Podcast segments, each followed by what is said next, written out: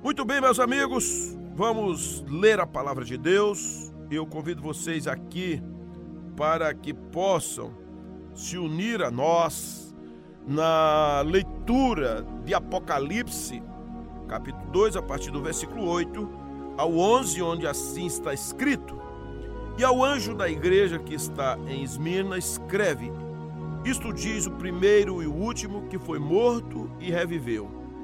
Eu sei as tuas obras, e tribulação, e pobreza, mas tu és rico. E a blasfêmia dos que se dizem judeus, e não são, mas são a sinagoga de Satanás. Não temas das coisas que hás de padecer, eis que o diabo lançará alguns de vós na prisão, para que sejais tentados, e tereis uma tribulação de 10 dias. Sê fiel até a morte, dar-te-ei a coroa da vida. Quem tem ouvidos, ouça o que o Espírito diz às igrejas. O que vencer não receberá o dano da segunda morte. Meus amigos, meus amados, estudar o livro de Apocalipse é um grande desafio, mas também uma promessa inconteste daquilo que fala de mais precioso, que é o triunfo da igreja, daqueles que são arregimentados, que foram arregimentados pelo Senhor para uma vida espiritual vitoriosa em todas as áreas. O Apocalipse é a revelação que o Senhor deu a João quando este estava na ilha de Patmos. Já um homem com uma idade elevada, mas que foi usado profundamente pelo Senhor. Portanto, João não é somente um apóstolo, não é somente um evangelista, não era somente o apóstolo do amor, mas João também foi um profeta que recebeu a revelação do Senhor. Um homem cheio do amor por Deus, um homem incrível. Muito bem, eu falei na carta anterior aos Efésios, com a igreja de Éfeso, uma igreja que tinha uma ortodoxia fantástica, tinha um zelo incrível pela obra do Senhor. Era uma igreja que tinha ódio da idolatria, não aceitava um evangelho com mesclas, mas perdeu o vigor no que concerne ao primeiro amor. E o Senhor repreendeu, inclusive ameaçou a igreja de Éfeso, se eles não se arrependessem, se eles não voltassem ao primeiro amor, o Senhor certamente sairia do meio deles e ficaria uma igreja morta, deixaria de brilhar no meio deles, não seria mais um candeeiro se o Espírito Santo se afastasse. Aliás, irmãos, o grande problema não é as lutas que nós passamos, não são as lutas que nós enfrentamos, não é o coronavírus, não é o fato de passarmos por escassez como desemprego ou até mesmo a saúde às vezes vai embora. O maior problema é quando nós perdemos a alegria no Espírito Santo, quando o Espírito Santo se cala, quando o Espírito Santo está triste, quando ele foi extinto, apagado dentro de nós. Por isso que a palavra de Deus diz assim: enchei-vos do Espírito. Outra vez vos digo, enchei-vos, ou alegrai-vos no Senhor. A alegria do Senhor é a nossa força. Nós somos chamados para andarmos na dependência do Senhor, para abandonarmos todo e qualquer pecado, não darmos ouvidos nem atenção às tentações, às provocações do eu, da carne, do mundo, do sistema babilônico e muito menos do diabo. Por isso, que nós venhamos nos alegrar no Senhor, ter a paciência dos santos. Quando eu falo santos aqui, são daqueles que já foram lavados no sangue de Jesus. Não pessoas canonizadas, mas pessoas regeneradas em Cristo, em vida, ditas santos, ditas santificadas pelo próprio poder do Espírito Santo. Nós somos chamados para isso. As cartas, as igrejas que estão aqui no Apocalipse, elas são chamadas como uma advertência, uma exortação ou um encorajamento, uma orientação que servirão para todas as igrejas. Aqui mesmo em Esmirna, a Bíblia diz assim, aliás, No próprio Apocalipse 2, ainda na igreja de Éfeso, no versículo 7, diz assim: ouça o que o Espírito diz às igrejas. Olha que interessante, porque ele fala isso em todas as igrejas. No início ele diz: escreve ao anjo da igreja tal. No final ele diz: quem ouve o Espírito, o que diz às igrejas. Em outras palavras, eu estou trazendo uma mensagem à Igreja Batista em Aldeia, mas que ela servirá para todas as igrejas. Eu estou me direcionando à Igreja Batista Boa Esperança, ou à Igreja A, ou B, ou C, mas quando é o Espírito Santo, não fica restringido, não é uma coisa fechada, restrita somente àquela igreja, mas isso está valendo para todas as demais igrejas que compõe o corpo de Cristo. E agora a igreja de Esmirna. Muito bem, meus amados, Esmirna era uma bela cidade grega, também ali localizada na Ásia, e pegava o mar Egeu. Hoje faz parte da Turquia, naturalmente, e essa cidade, ela está entre as 7 cidades que estavam as 7 igrejas. Quando falei de Éfeso, que era a primeira igreja, a próxima cidade era exatamente Esmirna. Os estudiosos dizem que essa cidade, ela tinha uma posição imponente e disputava com Éfeso essa grandiosidade. Até as moedas, elas tinham um tamanho e beleza semelhante entre Éfeso e Esmirna. Ela também reivindicava ser o local épico de Homero, que era um poeta grego famoso, não é? A cidade de Esmirna tinha grandes edifícios públicos, coisas suntuosas, grandiosas.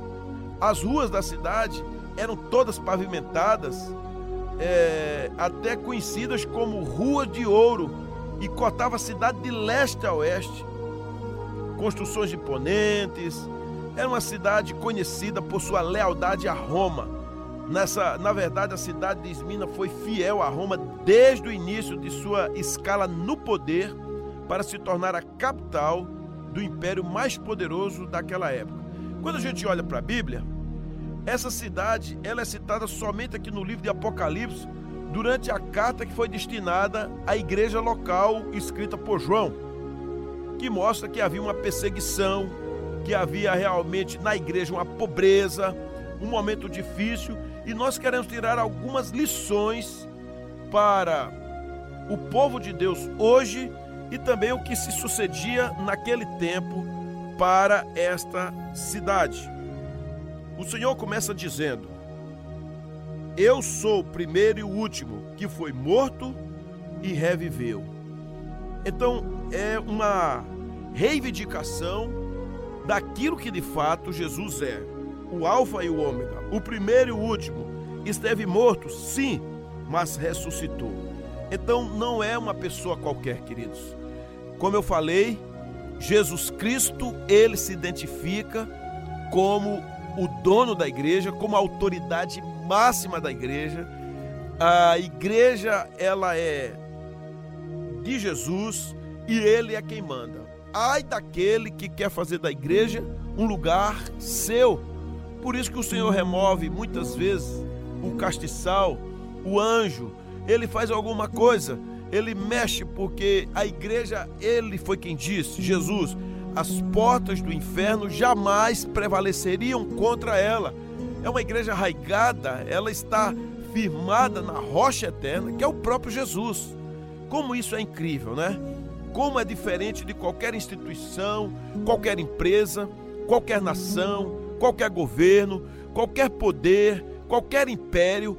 O de Jesus Cristo é o único que não acaba, que não passa, que não é esquecido, onde há bilhões e bilhões de pessoas servindo ao Senhor. E ele começa dizendo isso: eu sou o primeiro e o último, que foi morto e reviveu. Essa igreja, queridos, uma igreja pobre, perseguida, mesmo localizada numa bela cidade de grandeza comercial, de opulência, com uma população judaica muito grande, Ali os judeus haviam invadido mesmo e faziam parte do comércio, faziam parte até mesmo de coisas suntuosas dentro daquela cidade. Apesar dos cristãos serem pobres, aqui veja o versículo 9, diz: eu sei as tuas obras, a tribulação e pobreza, mas tu és rico, e a blasfêmia dos que se dizem judeus e não são, mas são a sinagoga de Satanás. Pobreza aqui, quando fala, né, que significa agachar-se. A palavra indica, queridos, um estado de vida miserável, necessidade, indigência mesmo. No Novo Testamento, quando fala a palavra pobreza, descreve aquela até mesmo a pobreza voluntária que Cristo sofreu em nosso nome. A Bíblia diz que sendo rico se fez pobre, né? E a condição também dos santos lá na Macedônia, quando Paulo disse que realmente eles estavam vivendo um tempo difícil. E, por exemplo, a igreja de Esmirna, aqui em 2:9, que era uma igreja que estava em extrema necessidade. Por conta de quê? Da perseguição. Foi muito difícil no tempo em que essa igreja recebeu essa carta. Então, apesar de tudo isso, desses cristãos serem pobres, eles eram espiritualmente ricos. A Bíblia fala dessa questão dos judeus, porque havia uma oposição dos judeus em que piorou mais ainda a vida dos cristãos que estavam ali adorando ao Senhor. Embora esse título oficial fosse Congregação do Senhor, os judeus, que muitas vezes hostilizavam e eram infiéis, tinham se tornado, na revelação de Jesus Cristo, como sinagoga de Satanás. Porém, agora, aqui era a congregação do Senhor, era a igreja onde os judeus, falsos judeus, ficavam se opondo, indo na sinagoga. Nesse lugar de sofrimento, de pobreza, no meio dos irmãos, o Senhor levanta a sua igreja. E ele diz que eles eram ricos. Olha o versículo 10. Não temas das coisas que hás de padecer. Eis que o diabo lançará alguns de vós na prisão, para que sejais tentados, né? Ou testados. E eu quero ler isso aqui porque ser tentado, querido, é também ser testado. Vamos comparar isso aqui, algo como explorar, testar, tentar, ensaiar, provar, esforçar-se, passar por uma sedução. A palavra descreve a provação da lealdade, da força, sabe, da disposição, usando a fé, a paciência, queridos, ou mesmo até o caráter do crente no meio da tentação, no meio da provação. Então, precisamos entender que quando nós dependemos do Senhor, aconteça o que acontecer, nós iremos crer, ficar na dependência do Pai, na dependência do Senhor.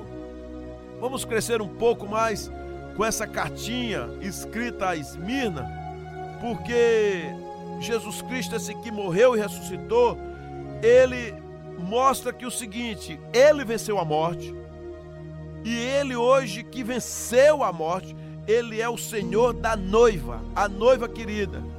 O Senhor Jesus que sentiu as nossas dores, ele é aquele que pode emitir uma palavra de esperança. O que morreu é o mesmo que ressuscitou. E se nós venhamos nos agarrar com Cristo e crer nele, e nos associar com ele, sabemos que com ele também ressuscitaremos. A igreja, queridos, é uma igreja de mártires. A palavra mártir significa testemunha. A igreja é aquele que tem testemunhas vivas do Senhor. Jesus se apresenta como aquele que morreu, mas também como aquele que ressuscitou. E ainda que nós passemos por momentos difíceis, como a igreja de Esmirna estava passando, o Senhor, ele faz com que o povo prevaleça. O que é que você está passando? O que você já enfrentou? Qual a dor? Qual a luta? Qual a guerra? Qual a perda? Qual o luto? Mas o Senhor está dizendo: se eu venci, você vencerá. Então, vamos pensar aqui. Essa igreja ficava mais ou menos, como eu falei no início, a uns 65 quilômetros de Éfeso, portanto, muito perto da primeira igreja a quem foi endereçada esta cartinha. Quem esteve ali e foi martirizado em Esmirna foi Policarpo, um dos pais da igreja, queridos, que foi martirizado aos 80 anos de idade. Aliás, pense nisso, porque muitos cristãos foram mortos, não de morte natural, mas já velhos. Nós precisamos imaginar isso. O Senhor Jesus diz assim: conheço as tuas obras, e tribulação, e pobreza, mas tu és rico, e a blasfêmia dos que se dizem judeus e não são, mas são a sinagoga de Satanás. Por isso, nada temas das coisas que hás de padecer. Eis que o diabo lançará alguns de vós na prisão para que sejais tentados, e tereis uma tribulação de 10 dias, ser fiel até a morte, e dar-te-ei a coroa da vida. Sabe o que aqui a gente aprende aqui? Eu já falei, mas quero repetir, porque eu não sei exatamente o que você está passando. Eu sei que já passei por muitas tribulações, já passei por momentos difíceis, por pobreza, e às vezes não, mas o Senhor diz uma palavra fantástica aqui, uma pequena frase: igreja, apesar de tudo que você está passando, você é rica, tu és rica. Essa é uma visão maravilhosa do nosso Jesus. Ele olha para a igreja e diz: você é rica. Ah, você está vivendo um momento de sofrimento, de não ter nada, gente passando fome, gente sendo, às vezes, humilhado. E o Senhor olha para essa igreja, queridos, e diz: tu és rica. Assim como a mirra, não é, queridos? Essa igreja exalou o bom perfume de Cristo quando ela foi triturada, esmagada, amassada. Sabe, murmurações e acusações contra os perseguidores, qualquer um pode fazer. Os cristãos, porém, são diferentes. Policarpo, quando estava sendo torturado e queimado, dizem que não saía, a história diz que não saía um cheiro de carne assando, mas saía um perfume suave. As perseguições vêm para nós de tudo que é lado. Vem a perseguição, a luta interior. Às vezes é você dizendo assim: será que eu consigo? Uma angústia dentro de você, um vazio, um momento como essa semana. Uma irmã mandou uma mensagem para minha esposa dizendo: eu não aguento mais, estou vivendo uma solidão muito grande, eu preciso voltar à igreja. E às vezes vem de fora. Queridos, pensemos nesse tempo agora de doenças, esse tempo do coronavírus, dessa Covid-19, como é difícil, como disse o pastor amigo meu, dizendo: eu estou vivendo um tempo de angústia, porque como vou abrir uma igreja para colocar 50 pessoas devido ao espaço? Isso está me trazendo mais perturbação do que alegria. Você ainda tem o problema de igrejas que estão em países totalitários, onde tem perseguição, onde não pode expor. As situações é que as igrejas não são vistas como uma ferramenta necessária para muitas pessoas, muitos políticos e muitos religiosos. Sim, porque não conhecem, não sabem, não têm noção. Muitas vezes fora dos portões, ali como em Esmirna, essa igreja, o mundo odiava. Se dizia, queridos, que o sangue dos mártires é a semente da igreja. É mesmo. Quanto mais cristãos foram martirizados, mais a igreja cresceu. Quando você lê aqui no versículo 10, que diz que eles passarão por uma tribulação de 10 dias, necessariamente não é uma questão numérica de 10 dias, você tem que lembrar, porque para Deus um dia é como 1000 anos, mas vamos imaginar aqui, a última perseguição, que foi de Nero até Constantino, que foi um tempo terrível, foram 10 anos de profunda perseguição. Quando a igreja ali estava debaixo do poder romano, mesmo diante de uma perseguição profunda, queridos, a religiosidade, o povo adorando a Jesus só aumentou, só houve um desenvolvimento. Nós poderíamos pensar em 10 dias também, que de repente é dizendo assim: olha, 10 dias ou 10 anos significa que passa. que tem limites, não é que seu fim está próximo, porque quando o versículo diz aqui, não temas das coisas que hás de padecer, eis que o diabo lançará alguns de vós na prisão para que sejais tentados e tereis uma tribulação de 10 dias. Em outras palavras, 10 dias é um número fechado, então significa que vai passar. Eu não sei o que você está passando, eu não sei que guerra você está passando, eu não sei que luta você passou, está passando, mas a palavra é, vai passar. Por isso que no início do versículo 10 é, não temas das coisas que hás de padecer. E eu poderia dizer, não temas das coisas que estás padecendo, que estás sofrendo.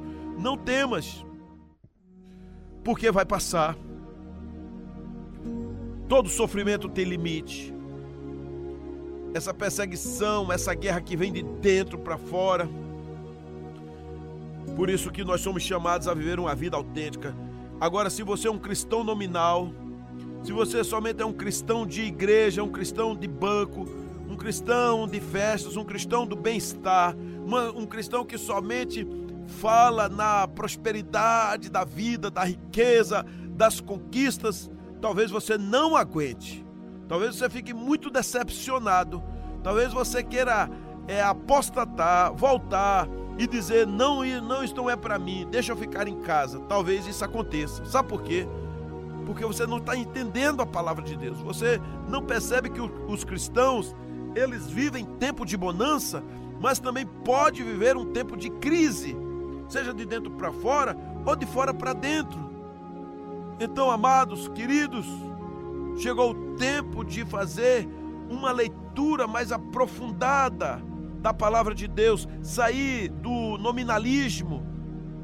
Quando a Bíblia fala, por exemplo, aqui, é sinagoga de Satanás, é porque as sinagogas eram um lugar da palavra de Deus, era um lugar de adoração, e muitas vezes o culto humanista, o culto dualista, o culto satânico, do relativismo, do materialismo, ele substituiu o culto do amor, da piedade, do temor, do zelo, da genuína adoração. Então nós precisamos saber que culto vínhamos ofertando ao Senhor, e o Senhor agora nos chama para dizer, ofertem um culto de zelo, de temor espiritual, também racional, mas calcado na palavra de Deus, na revelação. Enquanto a igreja do Senhor existir, estiver na face da terra, ela será perseguida. Enquanto a igreja do Senhor estiver vivendo um tempo de adoração genuína, ela sofrerá perseguições de fora para dentro e de dentro para fora. Por isso que nessa trajetória nossa de filhos amados de Deus, a obra do Espírito Santo, ela ainda encontra muita resistência. Nós poderemos também imaginar, queridos,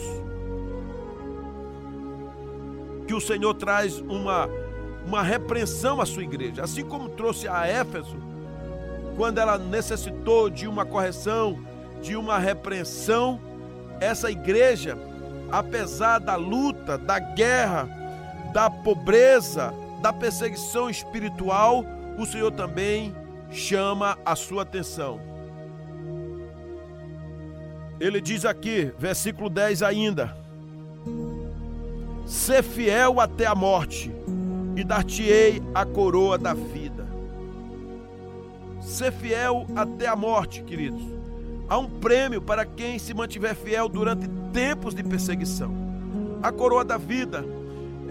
Na verdade, queridos, na realidade, nós devemos ser eternamente gratos àqueles que realmente até perseguiram a nós, porque é por causa disso que o Senhor nos dá a coroa eterna. Quando estamos debaixo da crise, da perseguição, é um incentivo para nós. Por isso nós não somos chamados para amaldiçoar ninguém, como está escrito em Romanos 12, a partir do versículo 9, quando diz, abençoai aos que vos perseguem, abençoai e não os amaldiçoeis, porque há uma promessa do Senhor, e essa não vai faltar, mas sempre é feita àqueles que são vencedores, quando o Senhor diz no versículo 11, ao que vencer, de modo nenhum sofrerá o dano da segunda morte. Quem são esses que vencem? Aqueles que não apostatam, aqueles que não aceitam a marca da besta, aqueles que não se vendem diante da perseguição, aqueles que não são enamorados dos problemas do mundo, dos pecados, que não têm suas mentes voltadas para o prazer, para a orgia, para a infidelidade, para o roubo, para o amor ao dinheiro. Queridos, os perdedores ficarão apenas com a sua derrota. Os perdedores são os que desistem, são os que sofrerão a segunda morte, mas ali eles irão para o lago de fogo. Mas e o vencedor? Só morre uma vez, como eu disse na mensagem anterior. Aos de Cristo, eles não morrem. Aos de Cristo, eles até dormem, eles descansam, mas eles já estão no seio do Senhor, como está escrito na história que Jesus falou a respeito do rico e de Lázaro, que Lázaro, ao morrer, foi transportado para o seio de Abraão. Como diz Jesus, quando estava crucificado, disse àquele ladrão que se arrependeu, ele disse: hoje mesmo estarás comigo no paraíso. Jamais Jesus falou que eles ficariam mortos. Ou mesmo a Bíblia diz, como em 1 Tessalonicenses capítulo 4, que aqueles que tinham sido mortos em Cristo, aos que descansaram em Cristo, eles ressuscitarão para a vida eterna. Por isso que o vencedor, apenas uma vez ele morre. O que vencer não passa pelo lago de fogo e enxofre, ele vai direto para junto do Senhor. Queridos, pior do que você ter o coração parado, o sistema respiratório, ter um corpo que vai em decomposição para a terra, pior do que isso é a morte eterna, o lago de fogo, onde a Bíblia diz que o bicho nunca morre e o fogo nunca se apaga. Essa é a segunda morte, como está em Mateus capítulo 25. Por isso que nós somos chamados na palavra de Deus, quando diz o versículo 11: quem tem ouvidos, ouça o que o Espírito diz às igrejas. O que vencer não receberá o dano da segunda morte. Mas é importante lembrar, como está em Apocalipse 13, a palavra de Deus diz que todas as pessoas adoraram a besta. Essas pessoas são as que irão para a segunda morte, quando morrerem, quando forem lançadas ali. Ele diz: exceto aqueles que estão escritos no livro da vida do Cordeiro, que foi morto desde a fundação do mundo. Se alguém tem ouvidos, ouça. A quem estamos falando aqui na igreja de Esmirna? A quem o Senhor está trazendo a palavra? Aqueles que de fato, que se arrependam, que sejam arrependidos de vez. Aqueles que realmente têm o seu nome escrito no livro da vida. Aqueles que não experimentarão a segunda morte. Aqueles que não viverão longe da eternidade, na escuridão para sempre, são aqueles que amarão ao Senhor. E se você realmente é do Senhor, seja fiel. Se você é do Senhor, se santifique. Se você é do Senhor, espere a volta de Jesus. Se você é do Senhor, viva até o fim. Termine bem, não olhe para a direita nem para a esquerda. Se você é do Senhor, não fique com medo nem com vergonha, não tenha medo, mas descanse no Senhor. Queridos amigos, meus amados, que carta extraordinária de advertência, também de conforto para nós, porque o Senhor está no nosso controle, está na nossa vida. Ele é o Senhor maravilhoso, Ele é o Senhor eterno, Ele é o Senhor incrível, Ele é o Senhor que nunca, jamais nos abandona. Portanto, permita você ter o seu coração na dependência do Espírito Santo. Deus seja louvado. Que lição extraordinária tiramos da carta de Esmirna. Mais uma lição para nós. Assim seja na sua vida, hoje e sempre. Amém?